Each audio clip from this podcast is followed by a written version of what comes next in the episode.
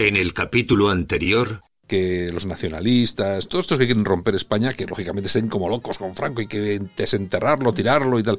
Claro, porque eh, a todos estos que quieren romper España, Franco los puso en su sitio, eh, que su sitio era otro, era otro, eh, que allende las fronteras, es decir, en Francia, en donde que los puso, donde tienen que estar. Como decía el otro día eh, Iván Espinosa los Monteros en el, en, el, en el Congreso de los Diputados. Ustedes, al PNV y a RC y tal, le decía, ustedes son la verdadera anomalía de esta democracia, que no sé qué pintan aquí, tenían que estar ilegalizados. Bueno, pues eso es lo que hizo, eso lo hizo Franco hace mucho tiempo.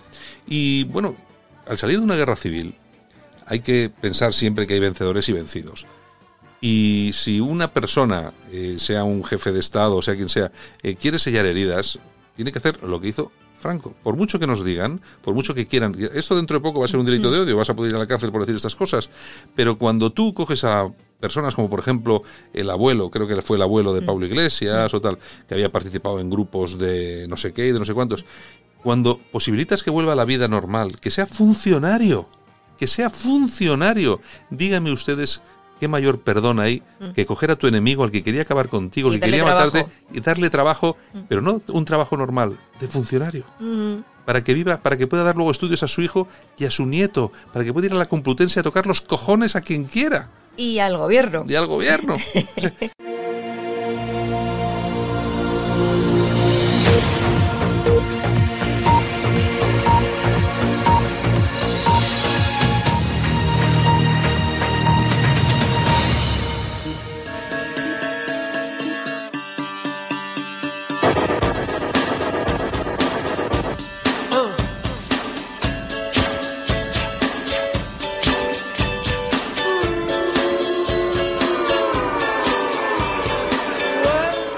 Alt News, noticias alternativas en cadena ibérica, con Santiago Fontella. Saludos, bienvenidos, aquí estamos otra vez, buenos días. ¿Pensabais que Alt News faltaba hoy? No, a la cita no, imposible. Aquí estamos, a pesar de las temperaturas, las mínimas 4 grados en León y Soria, 5 en Burgos y las máximas en Córdoba 34 y en Sevilla y Badajoz 33. A pesar de las temperaturas, aquí estamos.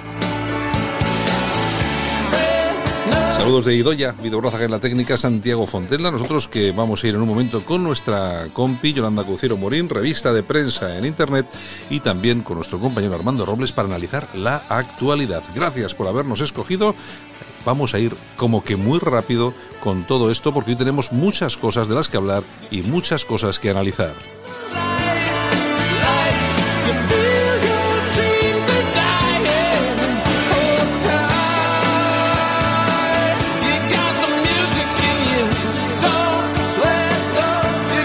Lo dicho, gracias por habernos escogido. Comenzamos Alt News. Alt News un espacio para el análisis de la actualidad, las entrevistas más incisivas y las tertulias más comprometidas.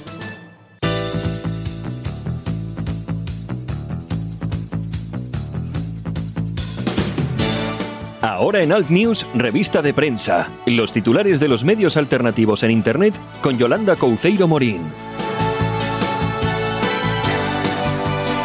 Pues buenos días, Yolanda, aquí estamos otra vez. Buenos días, otra vez, eh, otro día más. Oye, va pasando, va pasando el tiempo, va pasando la semanita.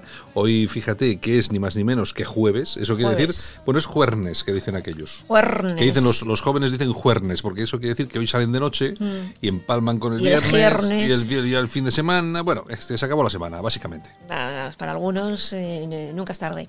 Si la dicha es buena. Exacto. ¿Qué tenemos por bueno, mira, un detenido, un detenido tras el tiroteo con dos muertos junto a una sinagoga en Alemania. Desconocemos nacionalidad del detenido. Y no sabemos si es de extrema derecha, si es islamista, si es... No, no sabemos, nada. Está detenido, pero no han dicho ni mu. No han dicho nada de nada. Nada de nada. Yo, no sé, yo he visto por ahí, yo he visto por ahí alguna nota que decía como que era como que era neonazi. Que era neonazi, era hombre blanco y, neonazi. Yo, lo he visto, lo he visto, eh, te, lo digo yo, y ya verás, mira. Eh, estaba mirando aquí en el este, lo pones aquí, y pues no, pues, pues, pues, no, pues no lo pone. Te manda allí. Allí mismo. Bueno, pues nada, da igual. Oye, que ya veremos de qué, de, qué, pie cogea. Bueno, escrache contra una doctora en un centro médico en Les Corts, en Barcelona, porque no hablaba catalán. Le han montado una tingana. Decían que, que estos van a Cataluña para colonizar. Es que son así. Es que, es que Vamos. Lo que pasa es que aquí el problema es que se permita todo esto. Exacto, es que, el- no entiendo por qué se permite. o sea, a mí no me parece grave que se... Vamos, sí es grave, pero no me parece lo suficientemente importante que esto se produzca. Lo que me parece realmente preocupante Que lo es permitan. que, que lo permita, que nadie haga nada para no permitirlo. Claro. Entonces, bueno, hay que... ¿Quién? Pero es, ¿Dejación que, de quién? pero es que los que mandan mm, son los que mandan.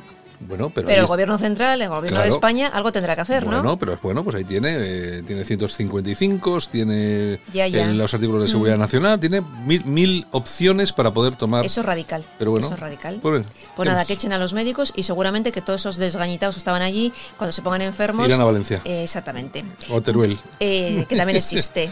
Venga, Rambla- oye, por, oye, por cierto, las últimas encuestas, eh, el- la de, creo que es la de, mm, no sé, bueno, no sé, no sé exactamente, no sé si es GAT3 o cuál, le da a Teruel Existe, que es un partido nueve, un, un nuevo, un diputado. Mira qué bien. Así que mira, Pues tendrán representación por ellos mismos propios.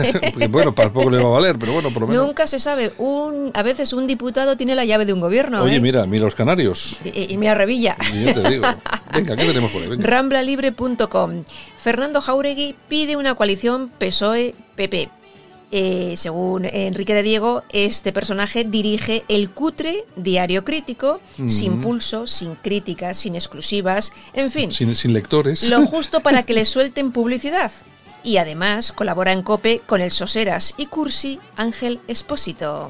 Oye, es que Ángel Espósito, es que Ángel Espósito a mí me pone un poco enfermito, ¿eh? Es que es un poco uf, No sé, es un poco así como... mm, cansino. eh, empalagoso, Sí. empalagosillo, así, Sí, es un sí, poco, siempre anda con esos rollos, no, he estado en la frontera con Venezuela y no sé qué, no sé cuántos, y tal, no sé, una, no me gusta, lo siento, no me gusta. En fin, ¿qué le vamos a hacer? Bueno, más? seguimos. El diestro.es. ¿Qué tenemos? Valeria Kerr se enfrenta a su madre acusándola de haber puesto una falsa denuncia contra su padre, Juan Carlos Kerr, que ayer le detenían porque decía su mujer, le había puesto una denuncia, Falsa. que le había intentado matar. Falsa. Que le había pegado y le había intentado Vamos a matar. ver, nos hemos enterado. Claro, su hija le ha montado un lío. Claro, nos hemos enterado de que esa denuncia es falsa porque delante de todo el mundo ha, La salido la hija y ha dicho jamás te ha, te ha hecho nada. Eh, imagínate tú. Le ha llamado loca la madre. Imagínate tú las que habrá por ahí de las que no nos enteramos. Esta sí porque se ha producido en público. Una Pero tú denuncia, una denuncia cómo tiene que falsa. estar esa familia para que la hija salga y, y diga esa- eso delante de todas las cámaras de televisión, ¿eh? Hombre, vamos a ver, es que tú... em, em, Estás denunciando a, a tu no, padre, tú vamos, no, vamos a ver. no, no, esta no ha denunciado a nadie. La hija, la madre, la madre. La madre, bueno, la madre, la pero vamos a ver, la hija lo que ha hecho es algo que es razonable. Claro. Porque tú no puedes tomar partido. Simplemente es. quién dice la verdad y quién no dice Eh, la a verdad. eso me refiero. Entonces, si la tía está mintiendo y tú conoces a tu padre y sabes que en su vida Mm. Claro. le ha puesto una mano encima, Pues tendrás que- pues tendrás que ir a defenderle. Y la ha defendido, la ha defendido a capa y espada. Ya está. Pues bueno, me parece muy bien. Pues que tomen medidas. Lo que pasa que eso, hacerlo en público, pues es un tema. Pero bueno, es así. Oye, A ver, ¿qué más? Venga. La tribuna de paisvasco.com. ¿Qué tenemos? En Francia quieren homenajear al asesino de los cuatro policías del otro día que mataron, eh, mientras que Macron pide luchar contra la hidra islamista. Una concentración que está prohibida, evidentemente, pero que parece, que, parece indicar que quieren hacerla en Gonés, que es donde vivía el asesino. Los sindicatos policiales dicen que no encuentran palabras para explicar lo que está ocurriendo allí. Es que es increíble. Pero eso, claro, es que muchas veces hablamos de España, pero eso está pasando en toda Europa. En toda Europa. Un horror. Hacen lo que les da la real ganita. Casoaislado.com. El ministro de Interior alemán alerta de una nueva crisis migratoria más grave que la de 2015. El ministro asegura que debemos ayudar a nuestros compañeros europeos que están en las fronteras exteriores de Europa. Los hemos abandonado. Grecia está sufriendo una oleada de refugiados afganos. Es que tú fíjate que te llegan esos de Afganistán, vaya pedazo de elementos, que la mitad son talibanes, Todos vienen para ¿eh? lo que pasa es que ahora disfrazados, o sea, es, es un horror. Bueno, En fin, alertadigital.com. La prensa europea silenció el suceso. Un ciudadano sirio roba un camión y lo estrella contra ocho coches en Alemania. Sucedió, sucedió el martes, hubo nueve heridos y algunos testigos dicen presuntamente que lo empotró al grito de Alá. Bueno, pues ya sabes cómo son estas cosas y además que las cuentan muy poquito, muy poquito. Muy poquito, muy poquito. ¿Qué más? En fin, nos vamos a ir a las toñejas. Ah, pues me parece muy bien, me parece muy bien. Y doya, Se- toñejitas, ¿para se- quién? Se, se las vamos a dar a Pablo Iglesias. Oye, que hacía, hacía tiempo que no le dabas unas toñejas a Pablo Iglesias, que es Verdad, verdad. verdad, verdad. Pero ¿qué pasa? Yo ya pensaba, igual tiene algún tipo de, no sé, algo de me- simpatía por él o algo, no sé. Sobre todo eso, por su coleta. Pues mira, se lo vamos a dar las doñejas porque eh, ha sido el 52 aniversario de la muerte del Che Guevara y él lo ha homenajeado. Dice que es su, ídolo. Sí, excepto cuando mataba a los homosexuales y los claro, encerraban que allí. de en- eso no dice nada. En fin, es lo que hay. ¿Qué más tenemos? A ver. Aplausos. ¿Para quién vamos a...? Sigourney Weaver. Sigourney Weaver. ¿Le ha hecho un nuevo Alien o qué? No, porque ha cumplido 70 años y está divina de la muerte. 70 70 tacos ¿Ves? tía. esa, cas- esa cara sabía que ibas a poner. Hostia, 70 tacos ya a la Es- ¿Cómo que me parece gusta? que tiene 50. Oye, ya sabes que yo soy muy machista en estas cosas. ¿Cómo me gustaba Sigourney? A ver nuestros oyentes si piensan igual que yo. ¿Cómo me gustaba Sigourney Weaver en Alien con esa camiseta, Camiseta. con esa camiseta de Sabía que lo tirantes ibas a decir. Pegada al cuerpo? Que, que- Marcando que- estilo. Que digo yo, déjate del bicho. déjate del bicho y mira solamente la Sigourney. Dios mío. En fin, oye, pues pero, eh, 70, 70 años. oye, pero una maravilla. Oye, y- Exactamente. y además buena actriz, ¿eh? Pues Buena. eso. En fin, bueno, pues nada, que yo me voy y mañana, si Dios quiere, nos volvemos a oír. Nos parece muy bien, señora. Besos, besos bilbaínos. Señora Yolanda, hasta Adiós. mañana. Y nosotros que continuamos aquí en el News con más noticias e información alternativas. En un momento nos vamos hasta Málaga.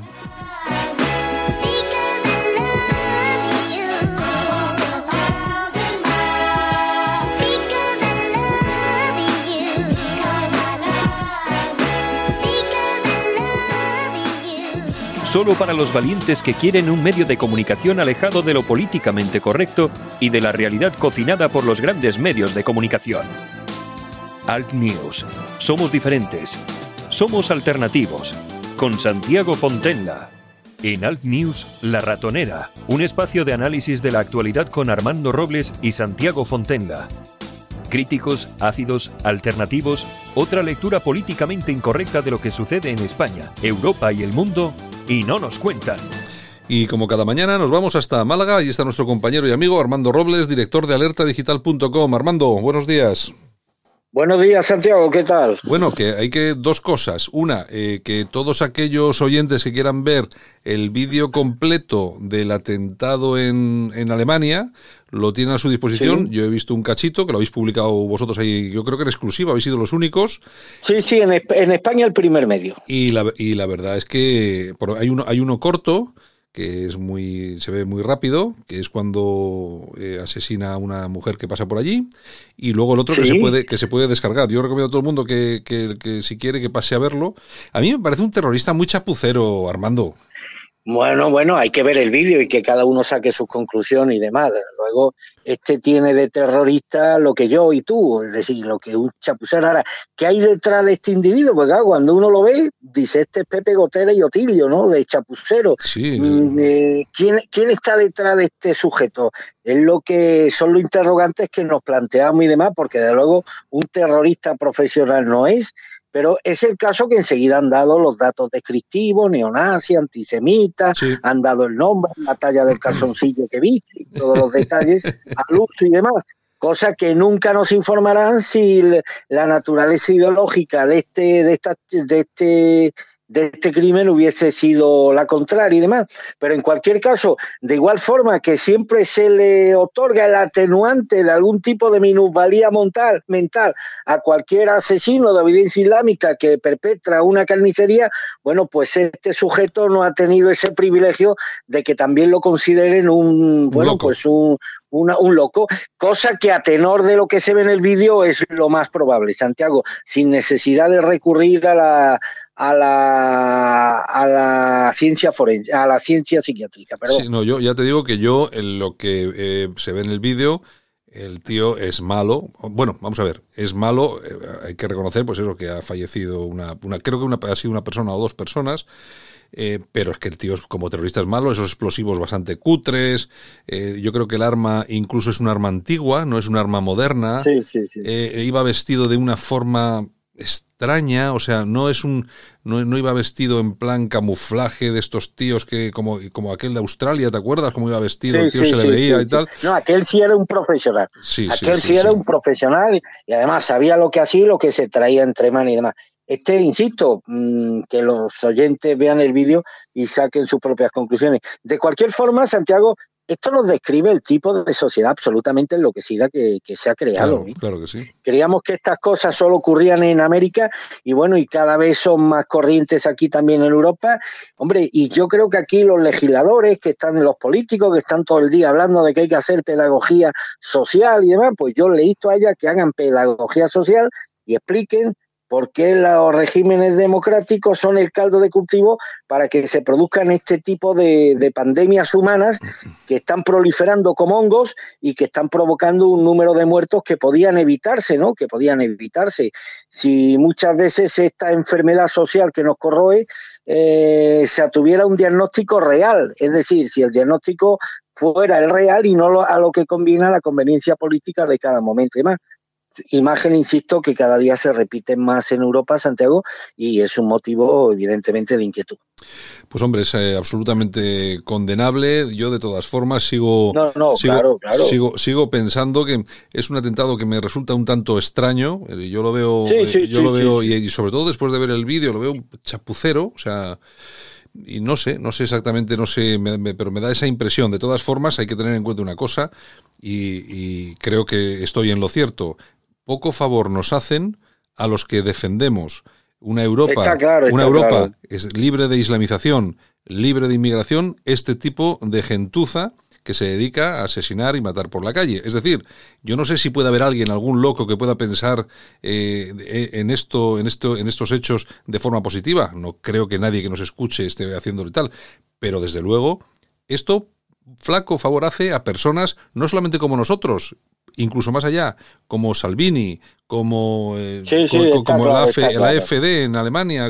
Pues, Sobre todo sabiendo que los medios están deseando que ocurran noticias como esta para poner el acento precisamente en criminalizar los ideales que nosotros defendemos por la vía pacífica. Bueno, te voy a hacer un resumen muy, muy, muy, un resumen, muy resumen de, del vídeo y lo que se ve de este hombre es, es increíble. Aparece en un Volkswagen nuevecito, absolutamente lleno de cargadores, de cócteles molotov, de bombas explosivas, de cartuchos de escopeta del 12 y se para en la puerta de una sinagoga. En total hay tres puertas, una para coches de caballo y no logra abrir ninguna. Las patea, las tirotea, incluso a una le pone una bomba y nada. Cabreado como una mona, pues el señor mata a una señora que pasaba por allí, entra en un kebab, abre fuego y consigue liquidar a, un parroquiano. Y luego al final le estalla en las manos la presunta escopeta del 12 que parece un trabuco hecho a mano. bueno, y ya no le contamos los encasquillamientos del arma para no, para no aburrirle. Bueno, pues eh, eh, si, si, aquí no hay algo raro, que venga a decir si lo vea, Santiago. Y además, la calificación que cabe otorgarle a este individuo, además de criminal, es la de un auténtico chapucero. Y además, atención, porque todo esto se produce, atención, se produce cuando el partido AFD se erige como tercera fuerza política en Alemania detrás de los conservadores y de los verdes. Y también, atención, en, eh, con esa controversia que, que, se ha producido en Alemania porque se ha escogido, se ha elegido a un alcalde del NPD en una población importante alemana. Es decir, que son cosas que ocurren, eh, que por separado seguramente no nos pueden decir nada, pero a mí me parece que a Alemania en ese momento le ocurre una cosa como la del Tarao este, y es que les viene muy bien a los conservadores, a los a todos les viene muy bien. De igual forma que le vino especialmente bien a las autoridades griegas, que coincidiendo con el aumento que parecía que no tenía freno de amanecer dorado, se produjeran una serie de crímenes vinculados a la ultraderecha y que esto diera motivo a las autoridades políticas y judiciales pues casi para criminalizar a toda la cúpula de Amanecer Dorado, muchos de los cuales fueron ingresados en prisión y todavía permanecen dentro, y para la práctica y legalización del partido. Qué bien le viene al sistema este tipo de atentados, querido Santiago, para criminalizar según qué determinadas ideas. Y yo voy a decir algo más. Eh, que efectivamente puede ser un atentado de falsa bandera, pues, pues imagina, vamos a imaginar que hay cierta posibilidad porque es demasiado chapucero, pero de todas formas este tipo de atentados, cuando se producen, en el momento en el que se producen y cómo se producen, siempre, absolutamente, siempre benefician a alguien. Y ahora me remonto a los atentados en España el día antes de las elecciones. Cuando ocurre un atentado en, una, en un momento eh, tan importante como este, que es, son capaces de dar un vuelco, vamos a ver, no son atentados normales, se producen de una forma absolutamente extraña. No puedes tener pruebas, pero es absolutamente extraña. Y a mí, que en Alemania resulta que la FD en las últimas encuestas esté en tercera posición a un palmo de la segunda y que pasen cosas de estas, pues me da impresión de que... Bueno, y, que no sé si recuerda, la recuerda y luego recordará el oyente lo que ocurrió en Noruega hace unos años, el atentado, la masacre de Breivik. Claro que llega en, una embarcación a una isla donde están los representantes de la juventud del Partido Socialista de allí, noruego, está durante una hora entera haciendo una auténtica escabechina, cazando a los jóvenes uno a uno, y por allí no aparece ninguna policía y desde el primer minuto los jóvenes empezaron a alertar a la policía de que hay aquí un loco que está, que está, que está asesinando a todo el que ve y demás. Bueno, pues apareció la policía a la hora y pico de, del inicio de, la, de la matanza. Hombre, evidentemente el atentado de Breivik le vino muy bien al sistema para criminalizar todas las ideas y sobre todo a todos los partidos que defienden eh, un ideario identitario y patriótico que está en las antípodas de cualquier propuesta que esté relacionada con la violencia o con una acción restrictiva de la libertad de las personas, Santiago, que en eso precisamente consiste el identitarismo, en la libertad y el respeto a los pueblos y en la dignidad de las personas como principio eh, máximo de cualquier sociedad. Mm. Bueno, pues en principio las noticias que se, que se lanzan sobre este atentado es que, bueno, en principio eh, la persona se detuvo frente a una sinagoga donde disparó, después a un kebab donde también disparó, por lo tanto, como ya tira hacia el lado judío y hacia el lado musulmán, pues claro, tiene que ser un nazi. Entonces, pues ya está. blanco, blanco y en botella, Santiago. pues, pues claro, nos, lo, dicen, pues, pues era así. Pues Pero oye, vamos a reiterar nuestra condena absoluta. No sé algún fiscal o alguna fiscala de odio nos llame mañana. Nuestra condena y reprobación más absoluta a este tipo de actos, a cualquier tipo de acto terrorista, sea cual sea su naturaleza ideológica. Está, claro y además yo creo que ya desde el principio hemos dejado bien claro que lógicamente que repudiamos todo ese tipo de esto, pero además que hemos dicho que lo que no sabemos es exactamente a quién beneficia, pero que lo repudiamos, lo condenamos de todas, todas. O sea que eso es absolutamente tal. Bueno, bueno eh, oye Armando, que te, que te veo muy enfadado con, con Vox, voy a poner un audio pues nosotros eh, participamos en un grupo de WhatsApp donde estamos varias, varias personas y hay un audio que quiero rescatar, si te parece bien, me das permiso. Sí, sí. Porque... Sí, porque aquí no, aquí no ocultamos nada. Aquí no somos como los políticos que sostienen un doble discurso en privado y en público. No, no. Aquí lo que sostenemos en privado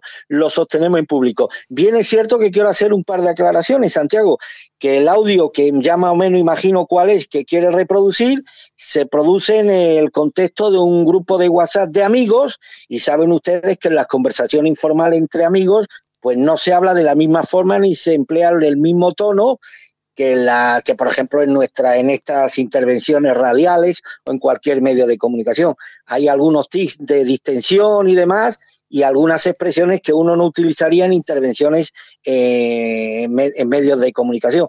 Y también aclarar que ese grupo de amigos previamente está formado en buena parte por gente vinculada a Vox, incluso con algunos dirigentes de Vox, o sea, que no es un grupo de personas refractarias a Vox, sino justamente todo lo contrario. De ahí que se emitan algunas críticas sobre el proceder de Vox en algunos asuntos con el objetivo de que estos dirigentes tomen nota e intenten corregir lo que para nosotros constituye errores de cálculo que yo creo que les va a pasar factura el día 10 de noviembre. Bueno, pues vamos a ver, a nuestros, vamos a dejar a nuestros oyentes que, escuchen este, este corte de audio, es cortito, solamente dura dos minutos y poco, pero vamos, yo creo que, yo creo que es bastante potente. Vamos, vamos con ello. Yo hoy escuché, mira que yo antes lo respetaba a este hombre, ¿eh? Pero hoy he escuchado otra vez a Ortega, a este Ortega en mí con las 13 rosas otra vez haciendo, ¿no te das cuenta que te están metiendo eh, la carnaza para que pique? Gilipollas que eres gilipollas, pero no te das cuenta que te está metiendo la sexta y la cuatro la carnaza para que pique, porque eso le interesa, que estés todo el día hablando de las trece rosas, pero no te das cuenta, gilipollas, pues claro, yo ya de verdad empiezo a pensar que este chico es tonto, pero oye, tonto de, no tonto metafóricamente hablando, no, no, no, no, tonto de remate, tonto de capirote, tonto de baba, ¿eh? Es que no entiendo, no entiendo. Ven los identitarios europeos están todo el día hablando de inmigración. Pero si ahí tiene vos un camino expedito que no lo va a utilizar ningún partido, que es la inmigración. explota ese tema, que está la gente indignada. No, no, la inmigración no la tocan. Están todo el día con el retrovisor puesto hablando de cosas que acontecieron hace, hace 80 años. Y con eso quieren, quieren, quieren incrementar su número de escaños. Si aquí franquismo sociológico, según los indicadores oficiales, hay un 8%. Por eso el PP no le interesa ya rascar ahí y este, este, este campo se lo dejamos a vos. Si eso es un 8%, de ahí no van a salir. Y el PP está en otras cosas. El PP está, pues ahora, dando otros caladeros, y donde están los votos, y por eso ha subido tanto, está subiendo tanto en toda la encuesta. Lo que hizo que dejó atrás el PP de Fraga, que estaba todo el día hablando de Franco, lo bueno que era Franco y demás, pero eso la gente no lo... Sí, tenía su público, pero ese público no le daba al PP para ser mayoría nunca, jamás. Y por eso el PSOE estaba encantado con Fraga. Usted siga así, diga que sí, que el caudillo fue hasta que llegó a nariz se dio cuenta y cambió, viró el partido hacia posiciones donde estaban los electores y ganó las elecciones en el 96. Pero tan difícil es de entender esto. Pues si el, el Vox, y no digo yo que vos ignore a Franco, no, si cuando haya que hablar se habla, pero hombre, un partido identitario, con los temas que hay sobre la mesa, la inmigración, 100 inmigrantes diarios que están entrando en España que esto es una maniobra de distracción, ya me, me, temo lo peor, que están utilizando a Vox para que se hable de estos temas, de Franco, que eso le viene muy bien al PSOE, y no se hable de la inmigración, por ejemplo. Pero vamos a ver, de verdad, objetivamente, yo sé que en este grupo muchos sois de Vox. Mm, estoy de verdad, estoy desbarrando, estoy diciendo cosas que no que se corresponden con la realidad, estoy exagerando o me estoy acercando a la realidad o a la misma percepción que tenéis vosotros de que no se pueden hacer las cosas tan torpemente como se están haciendo. Un saludo. Bueno, pues ese era, ese era el audio que enviabas al, al, grupo. Yo creo que está, que está clarito como el, el caldo de un asilo, insisto. mmm, aclarar que, bueno, es el tono distendido que se utiliza en un grupo de amigos.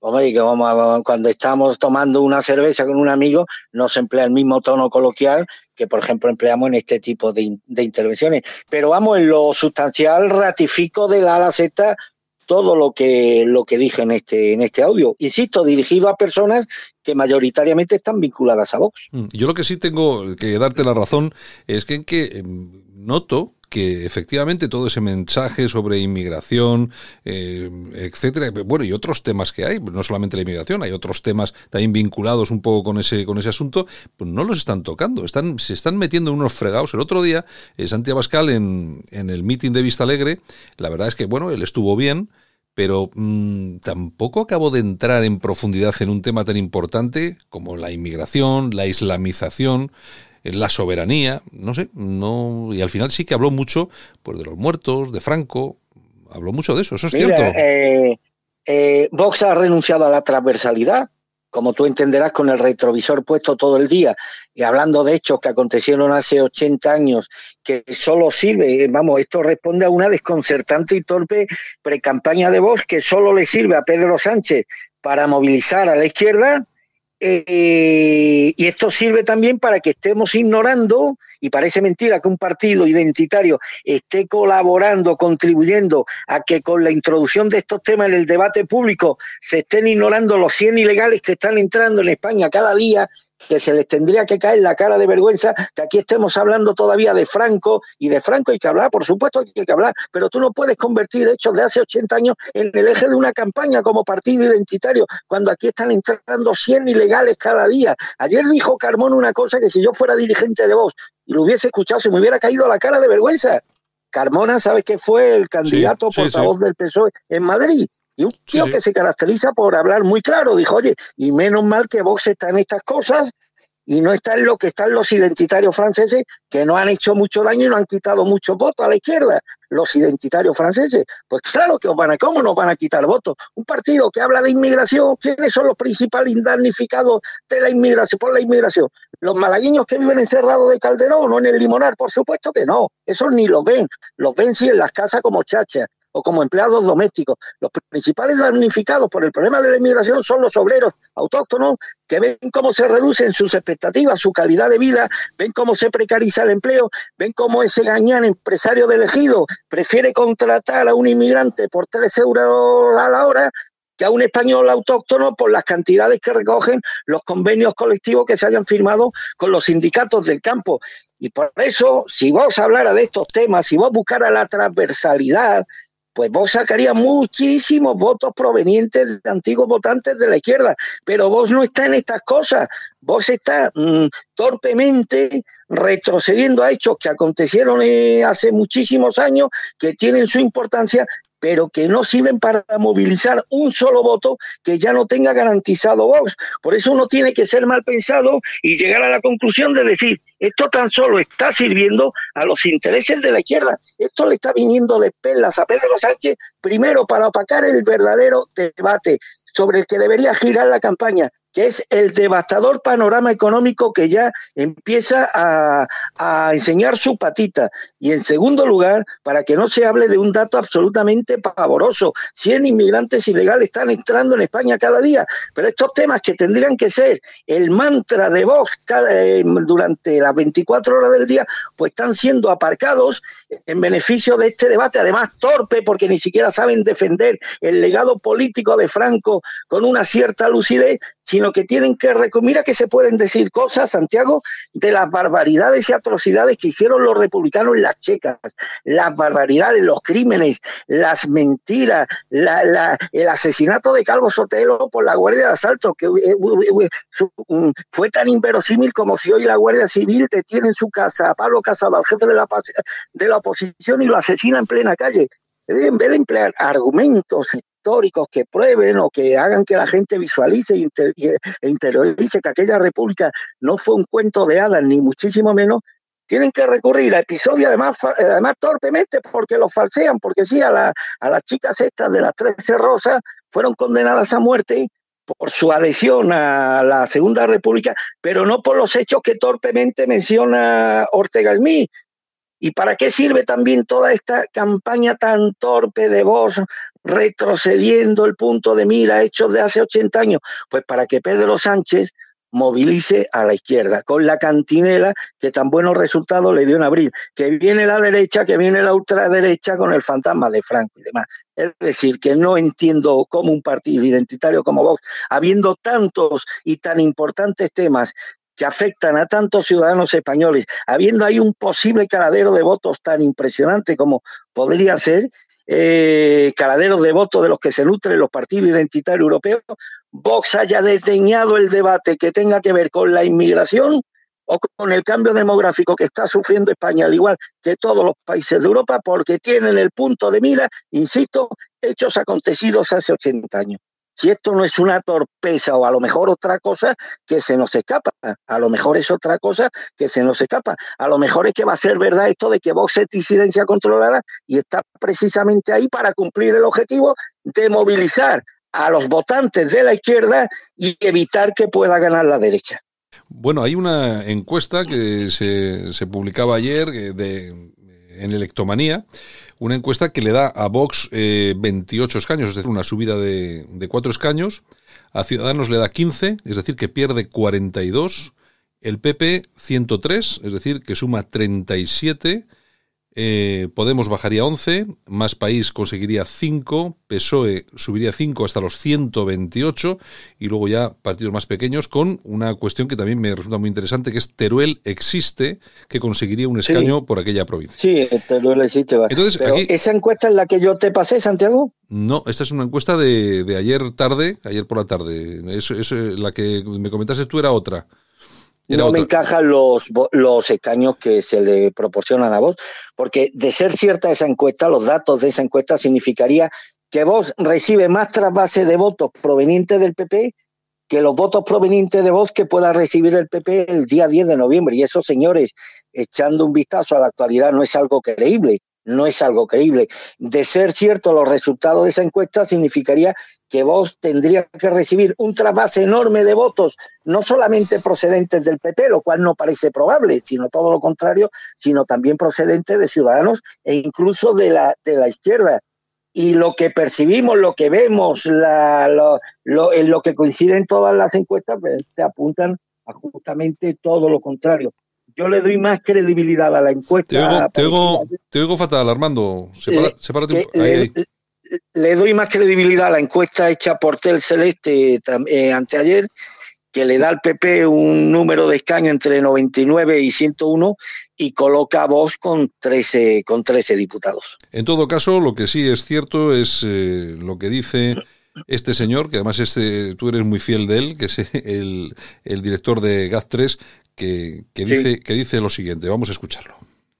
Estas elecciones son totalmente inéditas. ningún país del mundo, salvo Grecia, ha tenido cuatro elecciones generales en solo cuatro años. Y por lo tanto, todo el histórico mm, español o comparado no nos sirve. Y eso además lo estamos detectando en el estado de ánimo de la opinión pública del electorado en estos momentos. Es decir, hay como un gran hartazgo de la incapacidad de los políticos por haber llegado a pactos y acuerdos. Y ahora el elector, a diferencia de las elecciones anteriores, no va a estar tan pendiente a las promesas electorales, que se las han prometido ya tres veces en estos tres últimos años, sino en cómo van a ser capaces, pactando, de llevar a cabo esas promesas electorales. En principio hay una máxima cuando se repiten elecciones, es que siempre que se repiten elecciones baja la participación. Nosotros en GAT3 ahora estimamos que podría bajar incluso 7 puntos respecto al 75% histórico de, de abril y irnos a un 68%. Y luego también hay otra máxima y es que sale castigado en las urnas el percibido como culpable de haber vuelto de nuevo a las elecciones con independencia de que esté en la oposición o esté en el gobierno. Eso es lo que hace que en estos momentos el Partido Socialista, que probablemente tomó la decisión de ir a elecciones basado en encuestas que le estaban dando una grandísima expectativa de voto, sin embargo ahora mismo lo vemos que se va a mantener incluso que nos podemos descartar que llega a perder escaños. Pero claramente el gran perjudicado en estas elecciones va a ser el Ciudadanos, que va a perder bastante apoyo. No quiere decir eso que vaya a ser el final de, esa formación política, ¿eh? porque en política todo sube y baja. Y el gran beneficiado, sin lugar a dudas, es el Partido Popular. Pero en todo caso, el ganador de las elecciones a cinco semanas eh, será Pedro Sánchez. Con el... Bueno, pues imagínate, Armando, que es exactamente lo que hemos dicho aquí desde hace ya bastante tiempo. Claro, pero vamos a ver, es que darle a vos una estimación de escaño de 34, dijiste tú, ¿no? Eh, eh, no, de 24 a 28. A 28, bueno, pues un incremento de cuatro escaños mm, casi implicaría una eh, implicaría tener que sacar casi un millón de votos más de los que sacó en abril. Creo que fueron, no recuerdo ahora los millones de dos, no sé si fueron dos y medio, pero implicaría un millón, un millón de votos más de los que obtuvo Vox en abril.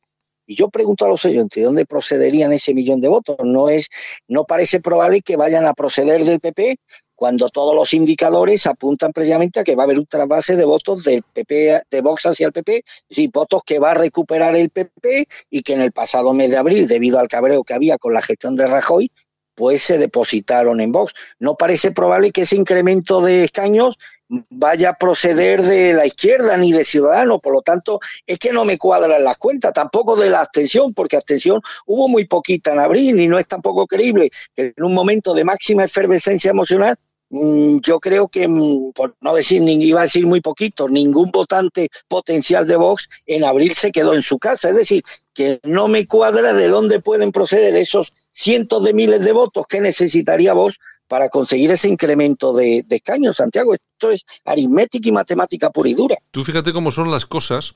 Hay un, hay un, hay unos datos del Ministerio de Interior por provincias. Eh, es un indicador eh, que pone sobre la mesa la cantidad de votos por provincias que no sirvieron absolutamente para nada, es decir, votos sin efecto en las elecciones al Parlamento. Es decir, de cada 100 personas, ¿cuántos votos no valieron absolutamente para nada, no se vieron representados en los partidos que salieron elegidos, etcétera, etcétera. Es decir, si usted fue a votar, eh, pongamos, eh, a Vox en Ávila, su voto no sirvió para nada, no tiene ningún tipo de efecto en las elecciones al Parlamento, no lo tuvo en las anteriores. Bueno, pues resulta que te encuentras que en España ha sido un 10%, es decir, un 10% de los votos totales no han valido para absolutamente para nada, pero nos encontramos, por ejemplo, hay unos datos terroríficos en Melilla y Ceuta, eh, Armando, el, en Ceuta un 63% de los votos no han tenido ningún tipo de efecto y en Melilla un, un 75%, es decir, que solamente se ha representado un 25% de las personas que han votado.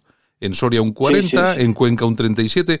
Es decir, que ha habido una gran cantidad de votos que no han servido absolutamente para nada. Pero, por ejemplo, en Granada solamente un 1.9. Es decir, que los votos y luego la representación sí que se vio, eh, o esos votantes sí se vieron representados en, las, en los resultados. A mí me parece que esto también eh, tiene algo que ver con lo que tú siempre has defendido, de que hay mucho voto, hay mucho voto que es tirar directamente a la basura y que la gente tiene que ser consciente de que, por ejemplo, en La Rioja hay un 23.4% de los votos que no va a ningún sitio. Seguramente pues habrá una parte que sean los de Vox, que no consiguen en ningún escaño, por ejemplo, La Rioja, eh, Ciudadanos, eh, que creo que tampoco ha conseguido ningún diputado allí. No. Es decir, esos porcentajes no sirven absolutamente para nada y seguramente podrían valer para darle un impulso a otras fuerzas políticas.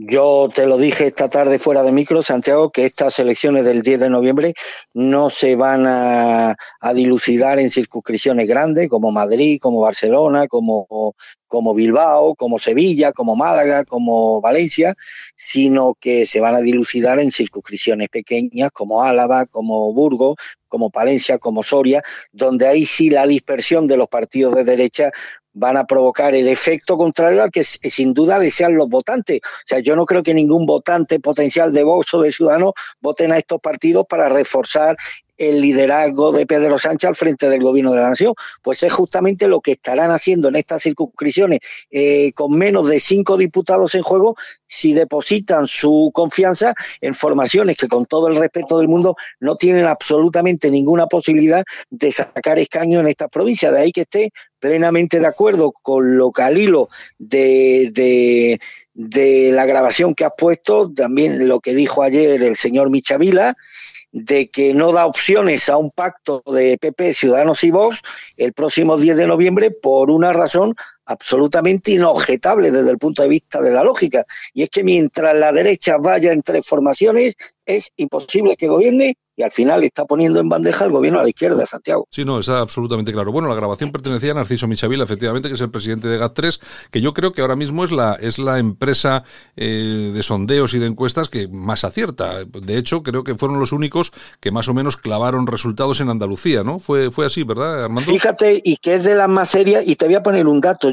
Es eh, el Instituto Demoscópico junto al CIS que más repercusión tiene. Es decir, GAT3 trabaja sobre todo para ABC. Tú te das cuenta que todos los periódicos publican encuestas, todos tienen su empresa de referencia y demás. Por ejemplo, El País, que es un periódico el más leído, se llama Las encuestas del, país no tienen la repercusión mediática ni la amplificación que tienen, por ejemplo, las encuestas que publica eh, ABC eh, y que son elaboradas por, eh, por Gastre, la empresa demoscópica del señor Michavilla, ¿no? que es una referencia no solamente para el resto de periódicos, sino para los programas de televisión, para analistas y más. Significa que ya mm, prácticamente hay consenso dentro del mundo de, del mundo de la información en España para conferirle a esta empresa de Michavilla una credibilidad y una calidad en sus datos o una precisión en sus datos que, por ejemplo, no se le da a otras empresas demoscópicas. Y esto es señal inequívoca de que efectivamente probablemente es una de las empresas que más atinan a la hora de ofrecer los resultados preelectorales. Bueno, vamos a ver exactamente qué es lo que pasa. Yo ya te digo, desde luego que algo se está moviendo, eh, es así, es cierto, que hay un movimiento de escaños eh, hacia abajo para el PSOE, hacia arriba para el PP y muy para abajo para Ciudadanos, está claro. Y yo sí que soy de los que pienso que por lo menos mantenerse Vox sí que se va a mantener, porque yo creo que se está nutriendo sobre todo el Partido Popular abstención, gente que no fue cansada, no fue a votar, se quedó en casa y se han dado con la derecha se ha dado cuenta que tienen que ir a votar porque si no tenemos Pedrito y compañía eh, para unos cuantos años más y luego lo de Ciudadanos. Oye, lo de Ciudadanos es increíble que se queda, según la encuesta, en 15. O sea, pierde 45 lo que pasa es que es cierto, ahí, ahí sí es cierto que las encuestas preelectorales siempre le dan a Ciudadanos unos resultados muy por debajo de los que luego, de los que luego tiene y demás. Luego, generalmente, las elecciones no suelen ser malas, suelen ser eh, eh, campañas perdón, electorales muy efectistas, las que hace Ciudadanos, pero en cualquier caso, cualquier bajada que supere los 15 escaños con respecto a los que tiene ahora sería un fracaso monumental para, para Ciudadanos y más concretamente para su líder, que le obligaría a mover ficha la misma noche la misma noche electoral, Santiago. Sí, sí, no, no, según saliese rueda de prensa, dimitir de la misma. Bueno, si te parece, cambiamos de escenarios, vamos a Cataluña. Eh, eh, vamos a Cataluña porque para mí tenemos una buenísima noticia y es que el jefe de la Guardia Civil de Cataluña reivindicó ayer su papel el día 1 de octubre y dijo que combatirá sin tregua a quien use el terror para conseguir la independencia. Lógicamente, todos los separatistas, los Mossos y tal y cual, se levantaron, se fueron del acto, pero es que a mí me parece eh, unas declaraciones estupendas que por fin parece ser que alguien habla claro, clarito. Bueno, parece que los jefes de los mozos se sintieron ofendidos y se marcharon del acto antes del aperitivo y justamente el general jefe de la Guardia Civil en Cataluña dijo lo que tiene que hacer, lo que tiene que decir en un día conmemorativo como el de ayer, el jefe de una institución como la Guardia Civil que ha sufrido los envites y la deslealtad de los mozos de escuadra. ¿Cómo se puede crear, como ya como ayer dijo el consejero de Interior, es que ha roto el clima de confianza? No, mire usted, clima de confianza no existe entre la Guardia Civil y desde los mozos, desde que los mozos de escuadra el 1 de octubre del 2017 renunciaron al compromiso, al cumplimiento de su, de su deber, de acuerdo a las leyes españolas, a las leyes del Estado, y se convirtieron más en una policía política al servicio de los sediciosos que del orden y de la ley. Eh, informaciones que han, que han manejado la Guardia Civil en los últimos meses y que llegaron a los mozos de escuadra fueron informaciones que inmediatamente filtradas a quien no se debía. Esto evidentemente ha roto la confianza entre la Guardia Civil y los mozos de escuadra.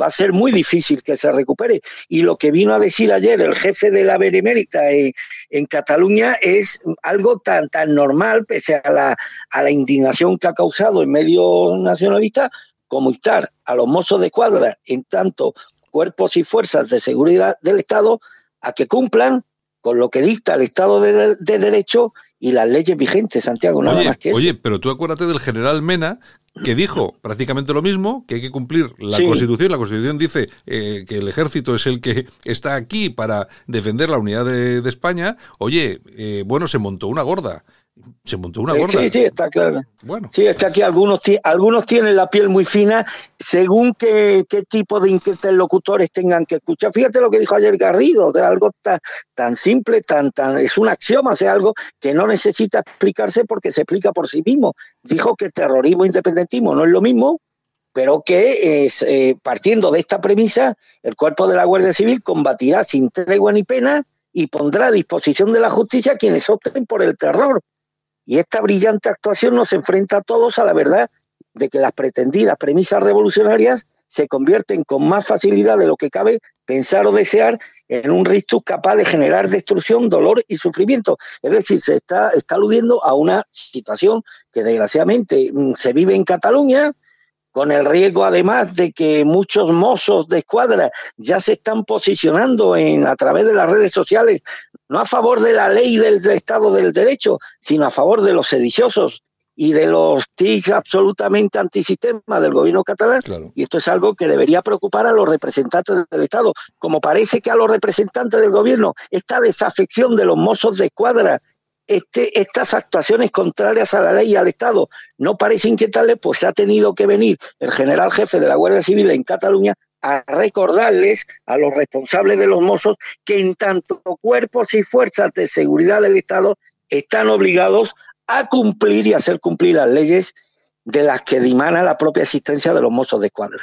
Pues sí, una cosa tan, tan sencilla como que la propia Guardia Civil eh, defienda lo que es la unidad de, de la patria y que exprese públicamente que hay que perseguir a aquellos que quieren romperla, bueno, pues que se monte un cisco de este tipo, bueno, es, señal evidente del país en el que estamos, que tampoco se puede esperar demasiado. Bueno, y vamos a despedir, si te parece, Armando, con una, una cuestión que a mí me llamó mucho la atención ayer, que fue la detención de Juan Carlos Kerr, el padre de Diana Kerr. Oh. Eh, por suerte, fíjate cómo son las cosas, eh, por lo menos desde mi punto de vista, por suerte todo esto eh, se ha hecho en público, es decir, ha ocurrido en público. Eh, se ha visto la detención en público, se ha visto a la madre en público y se ha visto a la hija, lo más importante, defender a su padre en público. Y a mí, me, dejó muy mal cuerpo. y esa hija lo que le dice a la madre es, es falso que te haya pegado, jamás te ha pegado, estás mintiendo y luego, claro, nos enteramos de que hay, hay un tema que están ahí a medias con un piso, etcétera, etcétera. Es decir, hemos asistido en directo a una, a una denuncia por malos datos falsa A mí lo que yo, eh, me dejó muy mal cuerpo la noticia ayer, por cuanto Juan Carlos Kerr se ha convertido para muchos españoles para mí también en una referencia de, en favor de la en una referencia de dignidad y sobre todo en una referencia en favor del cumplimiento de del cumplimiento de las penas íntegras por parte de los asesinos que cometen, bueno, actos que tienen como víctimas a menores de edad y demás. Me parece con la facilidad con la que mm, uno, una, una, una de las taras que ha generado la ley de violencia de género, que es la posibilidad de que cualquier mujer desapresiva denuncie falsamente a su cónyuge o a su pareja, y cómo la moralidad, cómo la honra, cómo, cómo el prestigio de esa persona queda inmediatamente triturada, porque inmediatamente se le aplica algo contrario al Estado de Derecho, que parte de la presunción de inocencia de cualquier delincuente, como un principio básico, como aquí ya prevalece la presunción de culpabilidad sobre cualquier hombre que tenga la desgracia de caer en las manos de una mujer desapresiva y ser víctima de una falsa denuncia, me produjo un dolor inmenso ver como una persona que es, para mí, lo sigue siendo, referencia de dignidad y de la lucha de un padre por la dignidad de todos los padres de este país, su prestigio, su moralidad puede quedar triturada ante el falaz testimonio de, de, una madre sin escrúpulos que fue incluso refutada en una lección inmensa de dignidad por parte de la hija, que no pudo contenerse ante las hartas de injurias que estaba vertiendo esa mujer contra su, su marido y tuvo que decir en presencia de todos los medios que era absolutamente falso el testimonio que estaba dando. Me sorprendió muchísimo la actitud de los dos guardias civiles que acudieron presto y raudos a apartar a la niña del grupo de, periodistas cuando se tendrían que haber llevado detenida a la mujer por verter acusaciones de hondo calado sin que haya, sin que, sin que haya habido sentencia ni nada que inculpe que inculpe al señor Kerr más allá de la presunción de culpabilidad que en este país le damos a cualquier hombre que sea víctima de una denuncia por malos tratos. Pero además solo hay que ver la actitud de la mujer, el pelaje de la mujer. Parecía, eh, eh, parecía preparada para irse un viernes por la noche de discoteca con, con las amigas. Y claro, yo que he vivido el dolor lacerante de muchas madres cuando han perdido a un hijo, a una hija en circunstancias mucho menos dramáticas que las de la, la, joven Kerr, pues la verdad es que cuando vi a esta mujer con esos atavíos, con esos pelajes y demás, digo, bueno, mm, estamos ante la viva imagen de una mujer absolutamente sin escrúpulos, de una crueldad extrema dispuesta a triturar no solamente la imagen del marido, porque si trituras la imagen y la moralidad de tu marido, estás triturando al mismo tiempo la lucha, la campaña magnífica que este hombre ha llevado a cabo en los últimos, en los últimos meses y que ha servido para concienciar a tantos españoles sobre la necesidad de extremar las penas dirigidas a a este tipo de, criminales. Si tú te cargas la moralidad de quien representa ese ideal, pues estás al mismo tiempo echando, vertiendo barro contra el ideal que representa Kerr y tantos, y tantos padres españoles. Me parece